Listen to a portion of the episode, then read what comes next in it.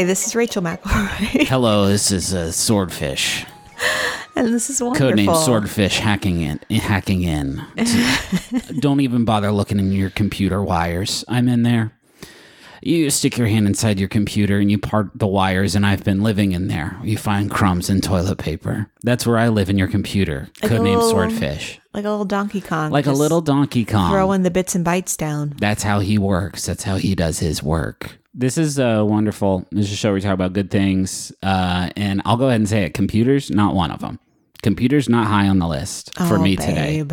You know that's not true. They got me pedo.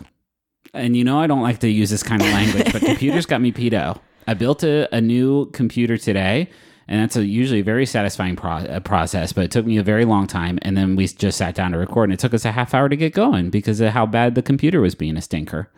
So To be fair, your setup in here is a little complicated. It's a little convoluted. It's a little tough to follow. Um, critics have uh, called it labyrinthine. Labyrinth. That's a tough word to say, huh? Labyrinth. Labyrinthine. Anyway, do you have any small wonders? Uh, I do. Um, I am going to say, uh, the movie we just watched, The Farewell, The farewell. Yeah, very, very good. Man, I do not. I do not want to say farewell. Hello to good acting from Aquafina. do you know what I mean Uh huh. when I say that? Yeah, I do. Yeah, it's good. Uh, I thought it was going to be a sort of emotionally um, devastating. Me too. I think I actually used the word devastating when I was thinking of what I was getting myself into. It's certainly like uh, you know emotional, but it's not as manipulative as you would think. Uh, it's about a, a, a family in China. Uh, Awkwafina's character lives in the states with her parents, and their grandmother is dying, but they don't tell her. They like lie to her about the state of her health. It's and that sounds extremely sad, but it's like it's actually a really really subtle flick. It is. It is pretty sad, but it is also uh, very funny. It's a very, very fun. I really do like Awkwafina a lot. I, Yeah. I was thinking about uh, Crazy Rich Asians, how just fucking hysterical she is in that. Uh, I'm gonna say uh, Kinect, the Xbox controller that you do with your body. We've been playing some stuff with Henry, and it's just it's a. Uh, been digging some stuff out of the boneyard. Reminds me of how uh, how much I enjoyed some of those games. We were really into it for a while there. That was kind of like our go-to weekend activity. Yeah, we had a party. We did uh, a lot of Dance Central with our friends. I was a big fan of Fantasia, the uh, Fantasia Yeah. Harmonix from the rock band folks. Uh, played that, picked that one back up. It's like falling off a log. It's good stuff. Uh, let's keep that nerd ass train a rolling with my first thing, if you don't mind. Go right ahead. My first thing is uh, a speed run that was, took place during uh, AGDQ Awesome Games Done Quick uh, this past weekend or this past week, I guess. And I I missed most of it this year. I wasn't watching a whole lot. Uh, and so the past couple days I've been getting caught up and I watched one speed run that really uh, boggled my mind of how wild it was. And then I was talking to like everybody in Slack and everybody's like, yes, that is the wildest run.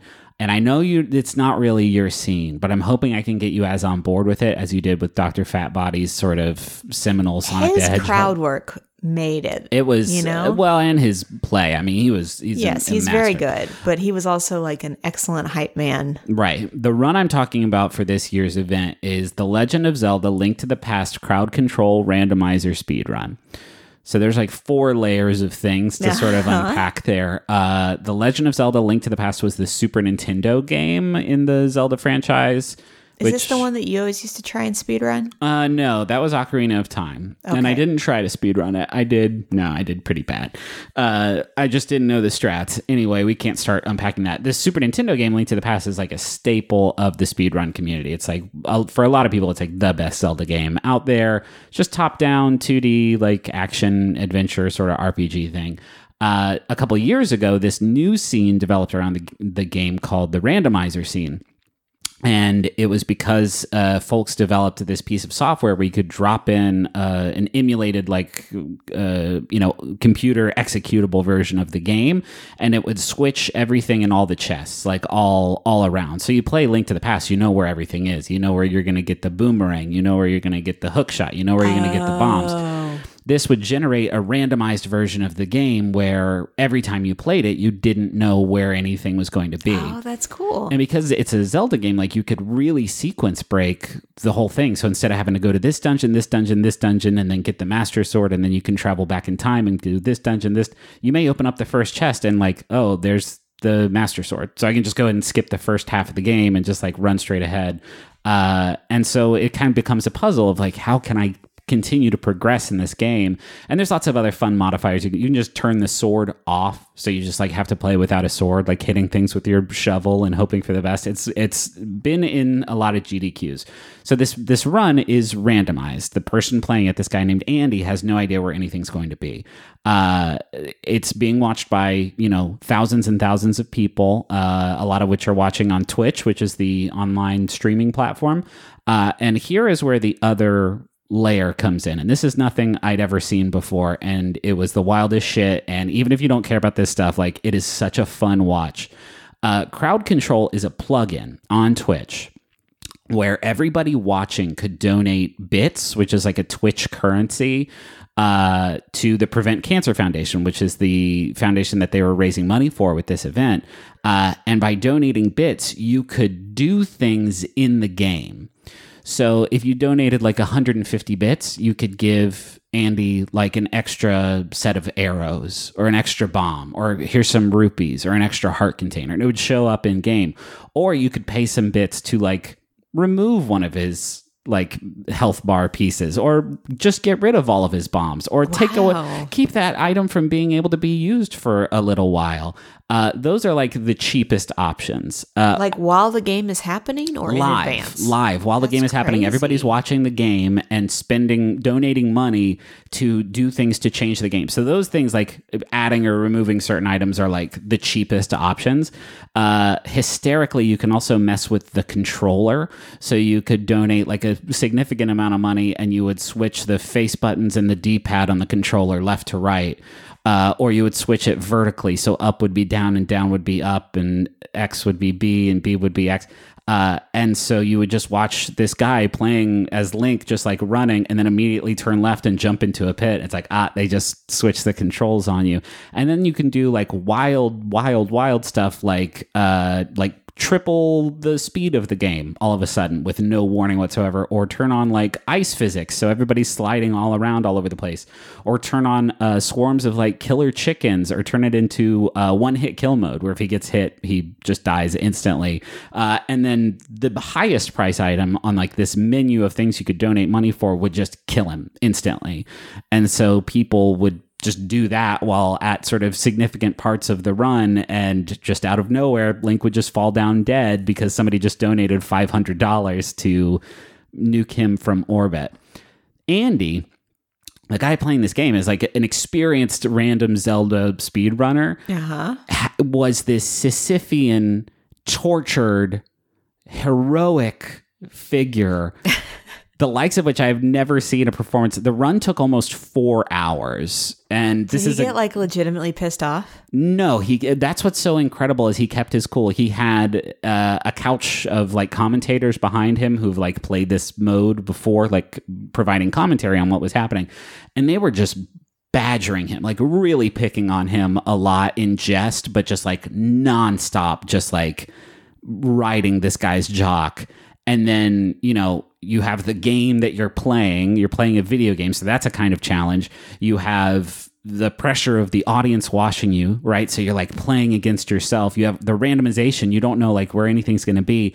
And on top of all that, you have like an audience who are actively trying to kill you all at the same time Yeah, this seems terrible. it is a man against the elements it is but uh, at the time where he would like use his tremendous skill at this game to overcome like it's one hit kill and all these flying chickens are coming at him and his controller is reversed and the ground is ice so he can't move and he's just trying to stay alive until the timers run out on all these shitty effects. Like it was so fun to watch. It was so hysterically funny uh, and it's not like anything I've ever seen before. And I think it's just rad that this kind of technology even exists. Like yeah, this it's is really hard to fathom how that works. I know it's like a game that uh, I played so many times in my childhood, and watching it be played in this like complete bizarro interactive like online way was like one of the coolest things I've I've seen like come out of the the speed running scene in a while. So that's my that's my highlight from uh, this year's event, and uh, I had a real good time watching. I skimmed it mostly. I couldn't watch four hours of a speed run. I'm not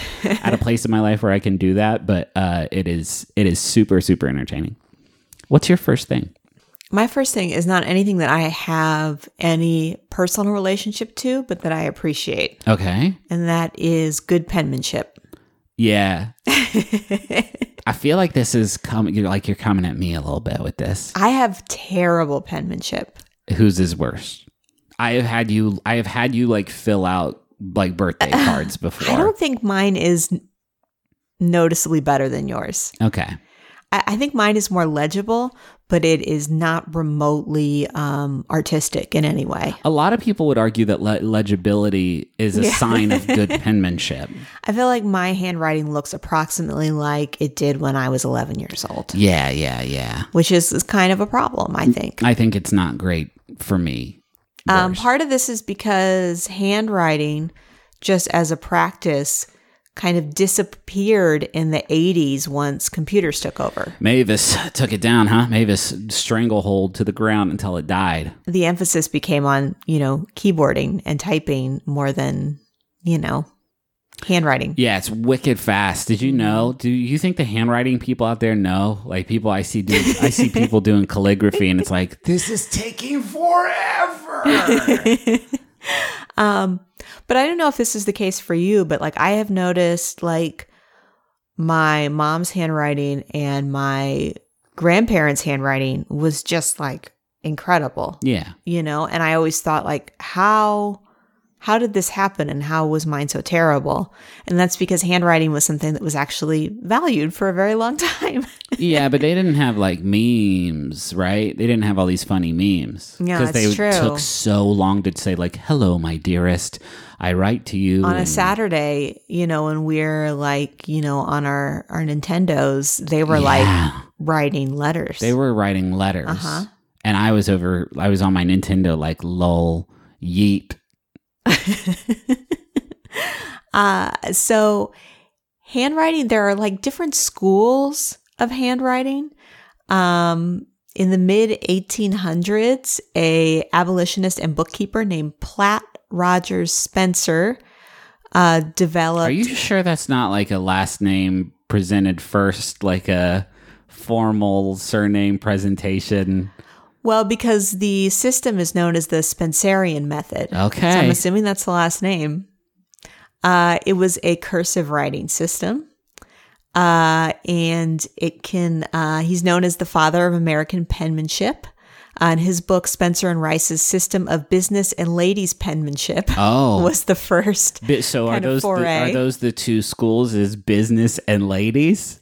So this was the thing back in the day. So there were professional, like penmen, responsible for writing things like the Declaration of Independence and the Constitution. Okay. Like people with super great handwriting. That was all they did was write things for people. Is that like John Hancock or is that apocryphal? He didn't write well, it. that was his signature, but it was like, his, but it was Tommy J who wrote it. Yes. Well, this is supposing that it wasn't. I mean, Thomas Jefferson may have drafted it, but the actual Oh. formal document was written by a professional penman. Who? Well, That's the real father of our country. What the fuck? We don't know that. I'm going to go national treasure. I'm sure we do. I just personally don't. Have I let you down today? I'm just I want I need to go pull out all of the bills The out of my penman? wallet and start folding it until I find out the answer to this fucking question.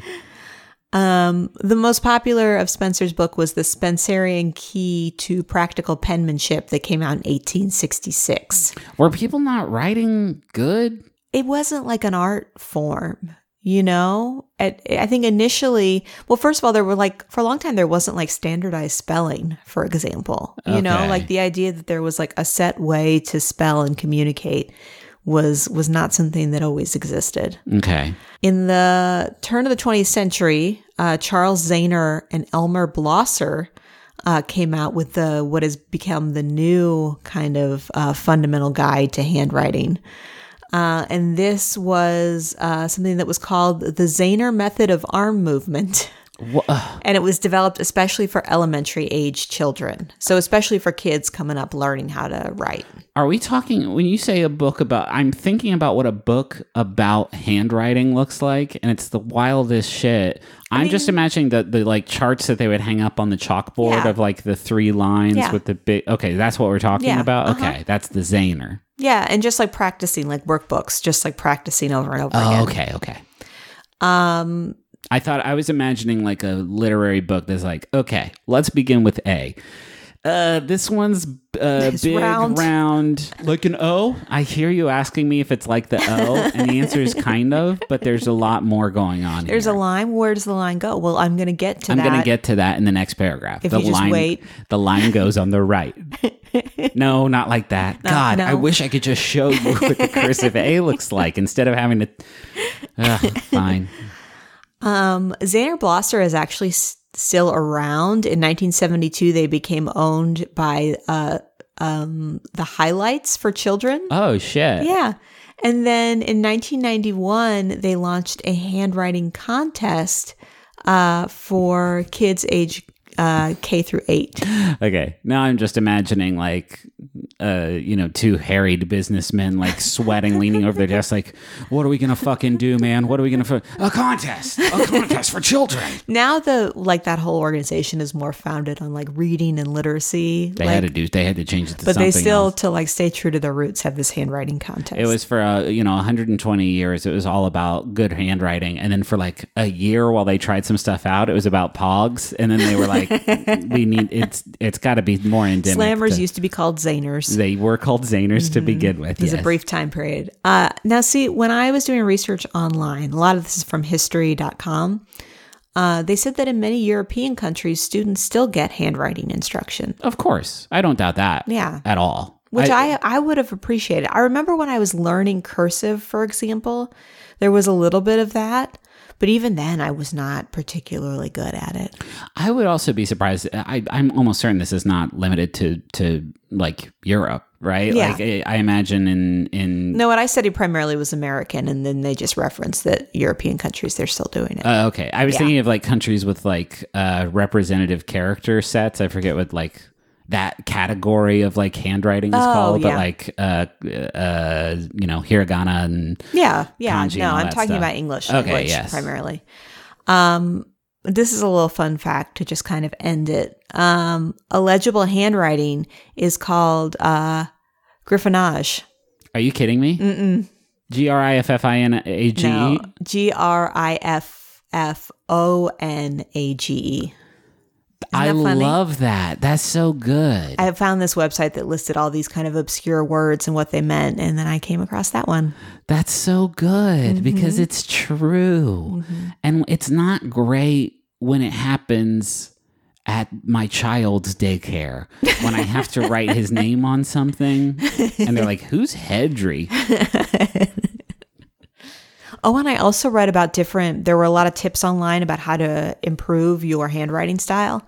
And one of the things I read talked about how the, the grip of the pencil, there isn't actually one like preferred grip. It really depends on your hand shape. You're kidding me. yes. So all the times I got yelled at, it, I hold. How would you describe my pencil holding technique? Most people take their index finger, and that's kind of the main player in what they're doing with their writing implement. Griffin, kind of use the side of my middle finger. yeah, he's got two fingers out there. Um, it looks like he's just picked up a pencil for the first time. It is, and it's how I get. You know what I'm thinking about now? You know, I have crooked middle fingers. oh, I'm wondering if that's why. just from real intense gripping. Yeah, just from gripping a pencil, like for you know uh, the times in my life where a pencil was still relevant. God, what if keyboards hadn't been invented? What would my Your hands, my hands would be like a wild, like roots of a tree. like a, an accursed monkey's paw. Uh, hey, can I steal you away? yes.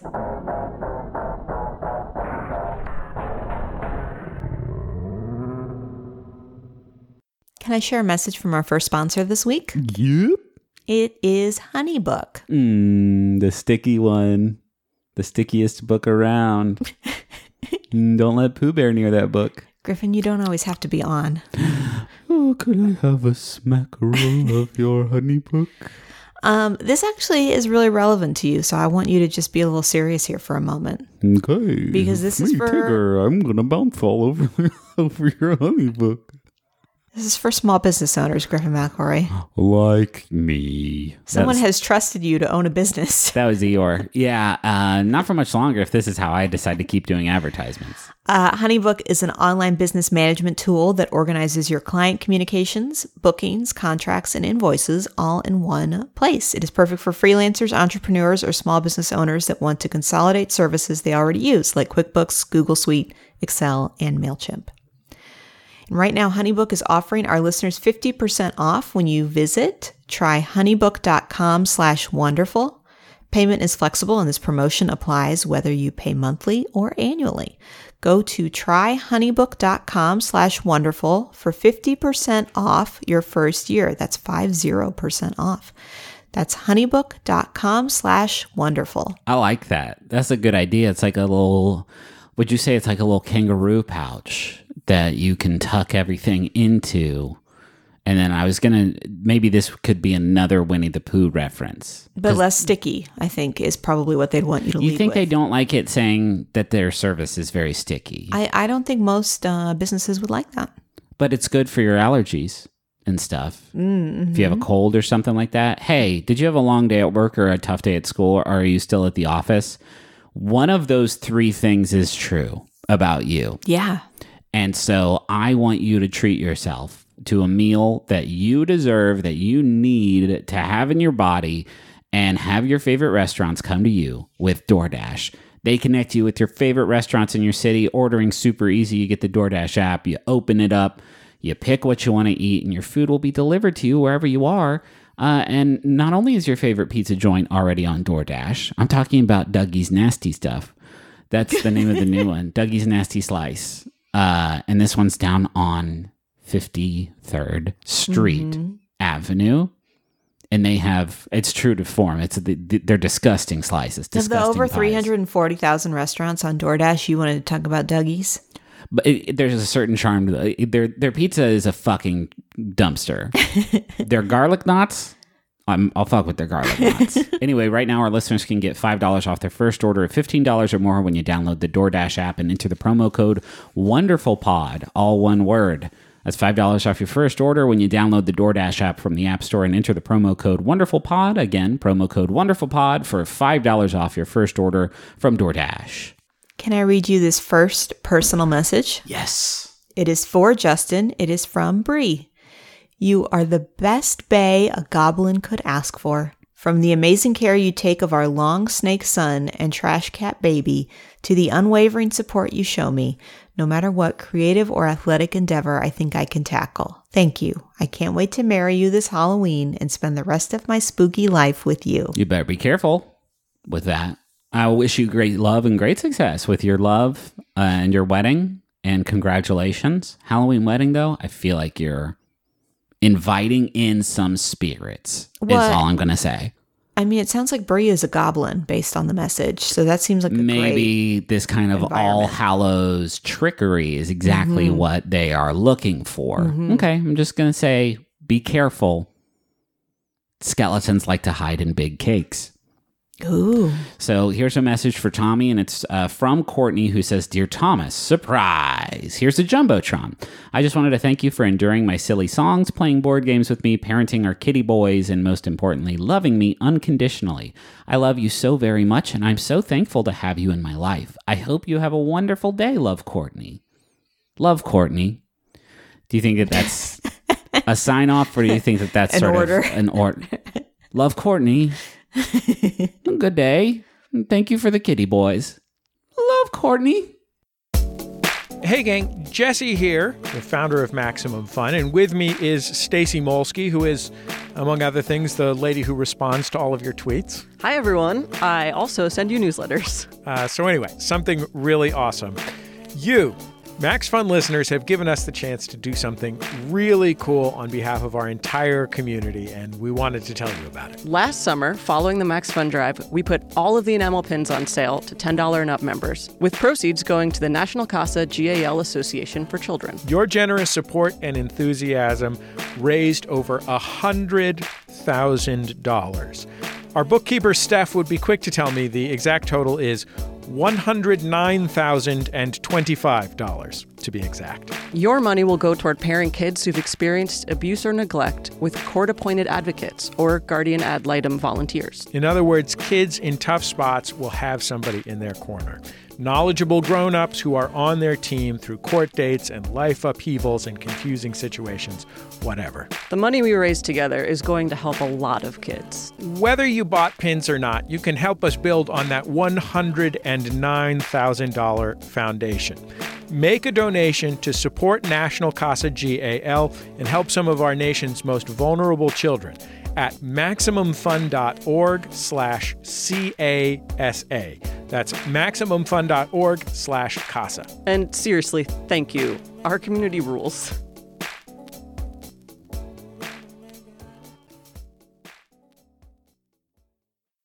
Can I hear your second thing, please? My second thing is a music thing. I'm really excited to talk about it because uh, it's a band I discovered like last fall sometime, and I just assumed that they were like a pretty big deal that lots of people uh, who are fans of this type of music knew about. And then I was like researching them today, and they're like wicked not. Uh, there's there if you base a band's like sort of mainstream appeal by Spotify plays, like there's there's uh, I don't know, they're a bit more underground than I thought. They're called the Westerlies. Uh, and they are a four piece chamber brass band. I'd heard that term chamber, like in reference yeah. to like a band before, and I never actually knew what it meant. Me neither. The definition is uh, it is a small band with one player to each part, uh, oh. as opposed to an orchestra, which would have, you know, here's yes. five flutes and here's the violin section. Uh, the chamber literally referring to uh, a band large enough to fit into a palace chamber or large room. Uh, so, like a string quartet is probably the most common form of uh, chamber band. Uh, Westerlies, I don't think they actually fulfill the requirements because they are two trombonists and uh, two trumpeters. There's just four folks.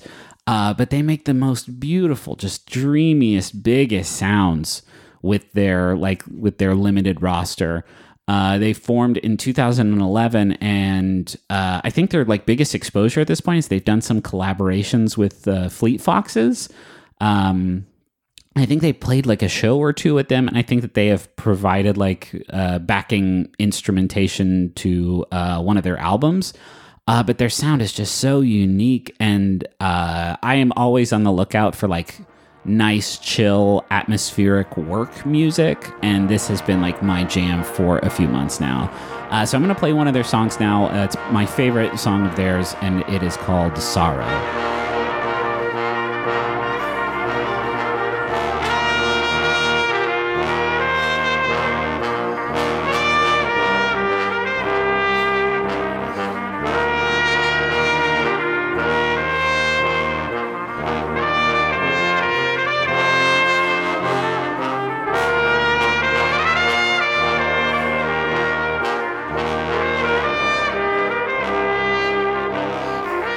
It's it's like super cinematic and that's like another sort of thing i'm always like into yeah, is like i'm always surprised by like your interest in that like not in context you know just by itself to like listen to that kind of music I don't. It's just some way that my brain works. Where, and it's why I started to like get into music when I was doing Taz. Is like I like to listen to a song and like imagine this kind of scene that it yeah. would uh, uh, that it would underscore, uh, and I just cannot not do that while while listening to the to the Westerlies. And they have like a pretty broad range of sounds. Like they they have more like sort of poppier uh, songs, and they have more sort of traditional.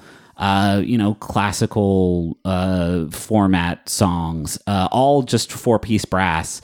Um, but this type, like this, they have a few songs like this that are just really just, uh, I don't know, cinematic and big and beautiful. It's t- it is really tough to categorize, uh, as evidenced by they have, of course, done a Tiny Desk concert for NPR. Oh, okay. Uh, and NPR wrote of the band, uh, young musicians today routinely resist being pigeonholed into a single genre. Such is the case with this unconventional band, which, through its compositions and tight ensemble playing, reveals a built-in sympathy for improvised jazz, rigorous classical structures, and sunshiny pop.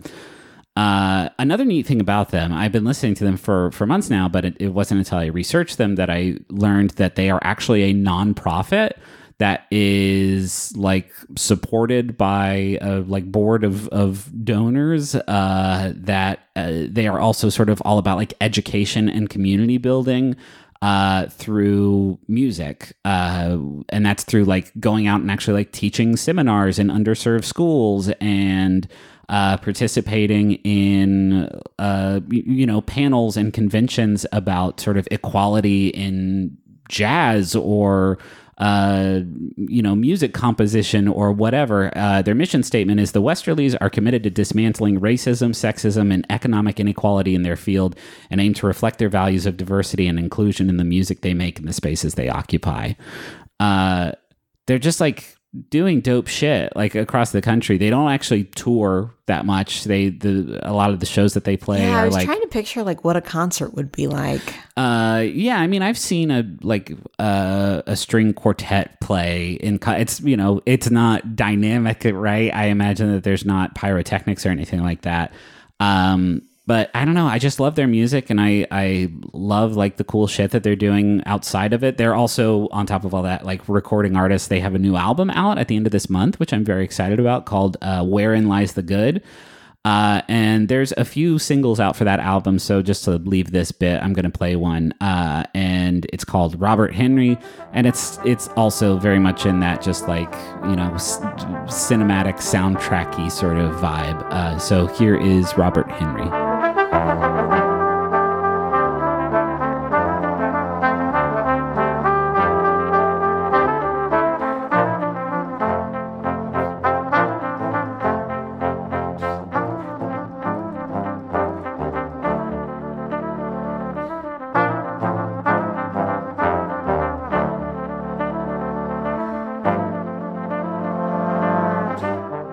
What's your second thing? My second thing. And I told Griffin like I had a hard time coming up with my second thing. Yes. And then this kind of hit me like a bolt of lightning. Mm. And I like furiously like did all the research I could in the short amount of time I had left in the day. What is it? McGruff the crime dog. You like this dog? I love this dog. Okay. He's kind of a narc, right? No. All right. I don't know anything about you McGruff. You don't understand what McGruff is about. Is I it- think I'm pretty sure my mom had a McGruff puppet in her classroom. okay. This was like a big movement. I, re- I don't think I, my school was ever visited by McGruff. I don't think I don't think I ever had any McGruff exposure to speak Oh of. no, Griffin. It may have been, uh, you know, after my time. It may have been. I was getting like Slim Goodbody. Like that's who I was. That was the heat I was getting. But how did you know to prevent crime? I didn't. That's why I did. You did all the crimes. I did so much like you know stealing and uh, hurting and uh, you know jumping on the grass Uh-huh. that I wasn't supposed to be on, littering. Oh man. And That wasn't really the kind of crime McGruff was. stole airplane from the airport and Just like as a youth. uh-huh and dug a hole way too deep. I hit power i didn't call before about power lines. I just started digging. I did i did some time for that one. Anyway what's this narc dog all about? Okay, so McGruff was an animated bloodhound uh, that was designed to increase uh, to increase crime awareness and personal safety in the United States. McGruff debuted in 1980 with a series of public service announcements educating citizens on personal security measures, such as locking doors and putting your lights on timers when you go out of town.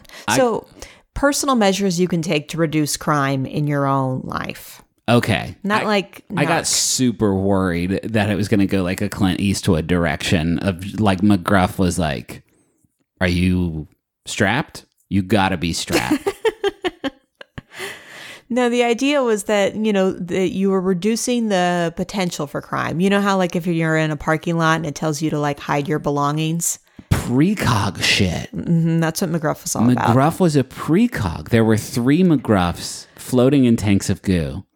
and- People always reference Minority Report like it's a part of our like shared Minority understanding. Report fucking bangs, dude. That I movie don't know that everybody's seen Minority Report the way you think they have. well, I know what my segment next week's gonna be. Brush up, suckers. I'm talking Minority Report. That movie bangs. Uh, so McGruff was a hugely successful campaign. Um, in the first year, over a hundred million dollars in free airtime was donated, and it reached uh, over fifty percent of adults. For a dog that just said "lock your doors, everybody."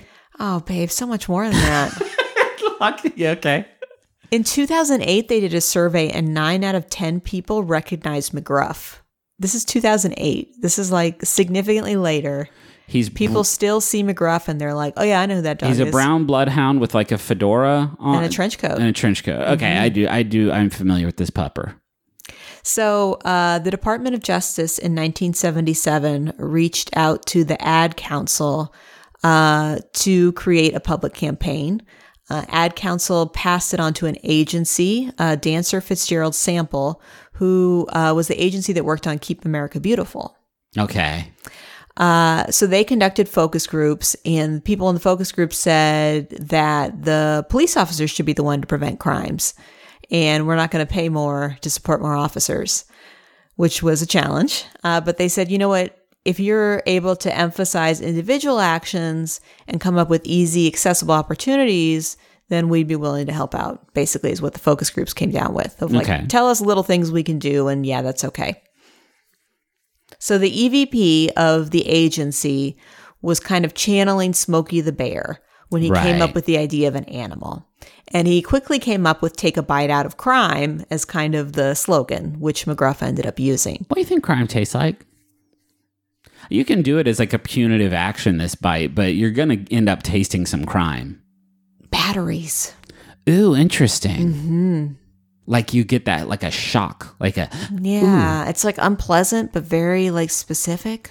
there's a there's a blood like an irony taste to it, like a like blood or something like that. But then it's also like, ooh, I shouldn't. It's like uh, a there, there's because there's power in it, you mm-hmm. know. There's mm-hmm. power in the crime, and you should be afraid of it. Yes. I got to tell you about these dogs. Okay, Did Okay. There, were there multiple takes? Yes. So here's the thing. So first dog um kind of looked like Snoopy wearing like a Keystone cop hat. okay. And his team was like, there's no way that dog's going to be taken seriously. And so the EVP said, okay, you've got a day to come up with some proposals. According to the article I read, the rejected proposals included a bulldog version of J. Edgar Hoover, Hmm, a that- golden retriever, a quote, aggressive looking deputy dog, and quote, a mongrel who became a wonder dog. the, do we need a uh, an origin story? was the first McGruff the crime dog like PSA? Like, so anyway, I got bitten by a radioactive cop. You might wonder how I became interested in crime. Let me tell you a little bit about where I came from. Well, this is a magic hat that lets me talk. what the EVP decided on was uh, the dog in the trench coat, who, quote, was tired, had seen the world, and had epitomized all the detectives we had seen from Raymond Chandler to Dashiell Hammett and even Columbo. yeah, there's big Columbo energy in that that there. It Pooch. is true. There's something about McGruff that's kind of like rough around the edges, no pun intended, of like, Shit. like I've seen some stuff, kids, and let me tell you, put your lights on a timer.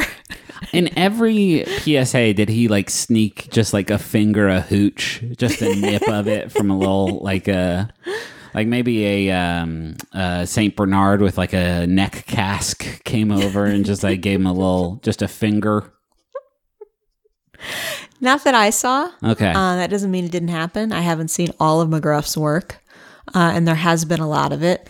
Um, when they came up with the design that the agency was really proud of, uh, the attorney general at the time uh, was really disappointed that they had, quote, been spending good money on a talking dog. uh, and he ordered it to be shut down. But at that point, the advertisements had already been distributed to the media and were set to run. you can't stop the signal, baby. This thing's bigger than you. It's bigger than the Department of Justice. In November 1979, the dog was introduced at a press conference in New York City, which I really wish there was video footage of that. All right, guys, we figured out how we're going to solve crime. First, let me show you a picture of this dog. Second, his name will be determined by a conf- uh, contest, which is exactly what happened. Eight months later, a Please tell me you have other. Do you have other names? Do you have other names? I have the runner-up. Okay. Nationwide contest to name the dog. McGruff was the winner, obviously. The runner-up was Sherlock Holmes. Locked being a reference to the Oh, idea sucks. of locking your doors. That sucks. that sucks as bad as that one episode of Sherlock where that was like the solution to the big mystery at the end. Do you remember that one? No. I will talk about it after. I don't want us to go about spoiling Sherlock for people. Um, yes, that's how we came up with McGruff. That's I how we was got to reading McGruff. like up until 2012, they were still using McGruff's image in like campaigns to like uh, guard the elderly and to prevent like cyberbullying. Like McGruff still gets trotted out every once in a while of like you can prevent crime by being better. But yeah, it's a little presumptuous. You know what I mean? It's like lock your doors and don't get cyberbullied, and also don't cyberbully. I'm McGruff the crime dog, and I done done it again. Uh, rough, rough. Uh, take a bite. Uh, turn around in a circle and lay down. Lock your doors. Okay, they smashed in my windows. Bar those up. Okay, well, they used C4 and blew a hole in the wall. Dig a big hole. You live in there. You live there now. I'm McGruff the crime dog. You're a hole dweller. Speaking of crime, let me open this trench book. I'm selling some bootleg DVDs. You said trench book, and I'm imagining that would be. Did I say trench book? You did, and that's like the new. That's like your new dark underground Facebook. Um, I loved this time period. This like idea that like a little spokes animal was gonna like motivate people to do things. Have we talked about Louie the Lightning Bug before? We haven't, but I didn't know if that was a regional thing or not because we had that. We had that as well. I think it must have been must have been yeah, we had that. We had Smokey, we had McGruff, we had Mr. Yuck. Do you have Mr. Yeah. Oh yeah. Yuck? Uh Slim Slim Goodbody may not be I'm as not familiar. Uh eh, yeah, there was a lot. Louis Mm-hmm. the Lightning Bug was always my favorite cuz his he had like jams. Yeah, he was jazzy. He had like you gotta play it safe around electricity. uh, was fresh. Hey, can I tell you what our friends at home are excited about? Yes. I'll tell you about Beauregard says, uh, one of my favorite small wonders is when people ask you to take their picture, partly because it's cute to know that they want to have a picture badly enough to ask a stranger, and partly because I like to start taking pictures before they're ready, just in case I can capture something cute. something fucking real. Griffin always gets asked to take photos. I do. I have that face of a person who can't run away very quickly with your camera. David says, My small wonder for this week is Neil Peart, the drummer from Rush who just passed away. His drumming was unbelievably good, and watching videos of him is really exciting, even if you don't know a lot about drumming.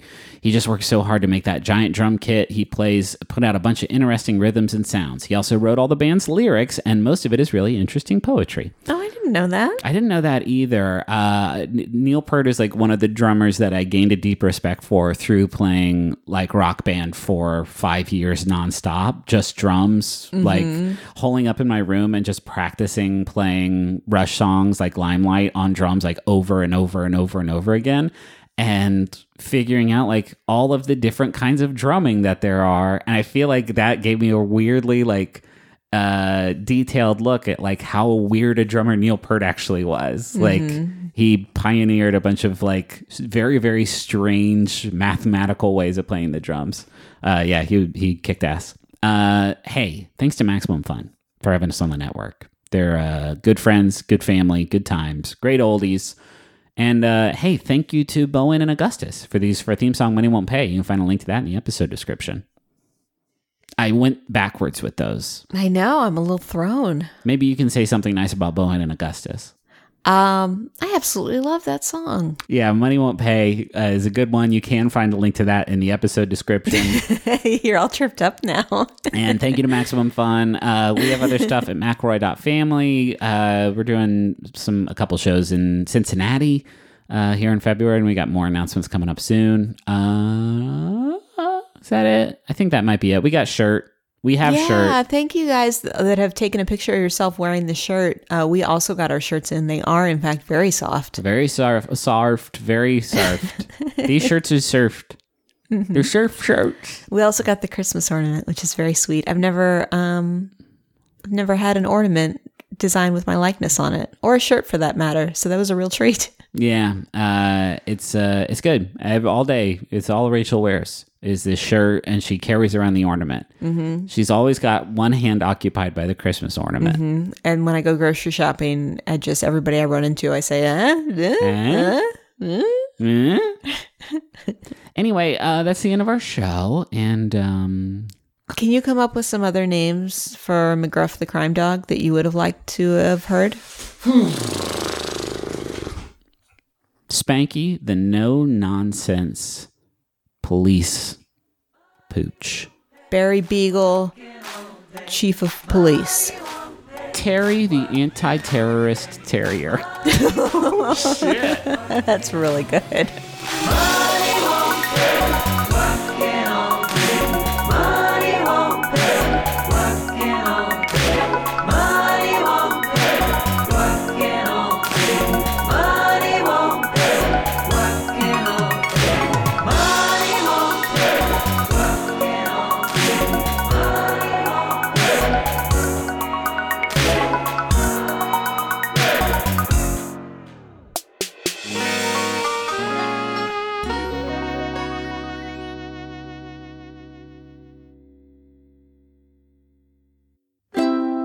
MaximumFun.org. Comedy and culture. Artist owned, audience supported.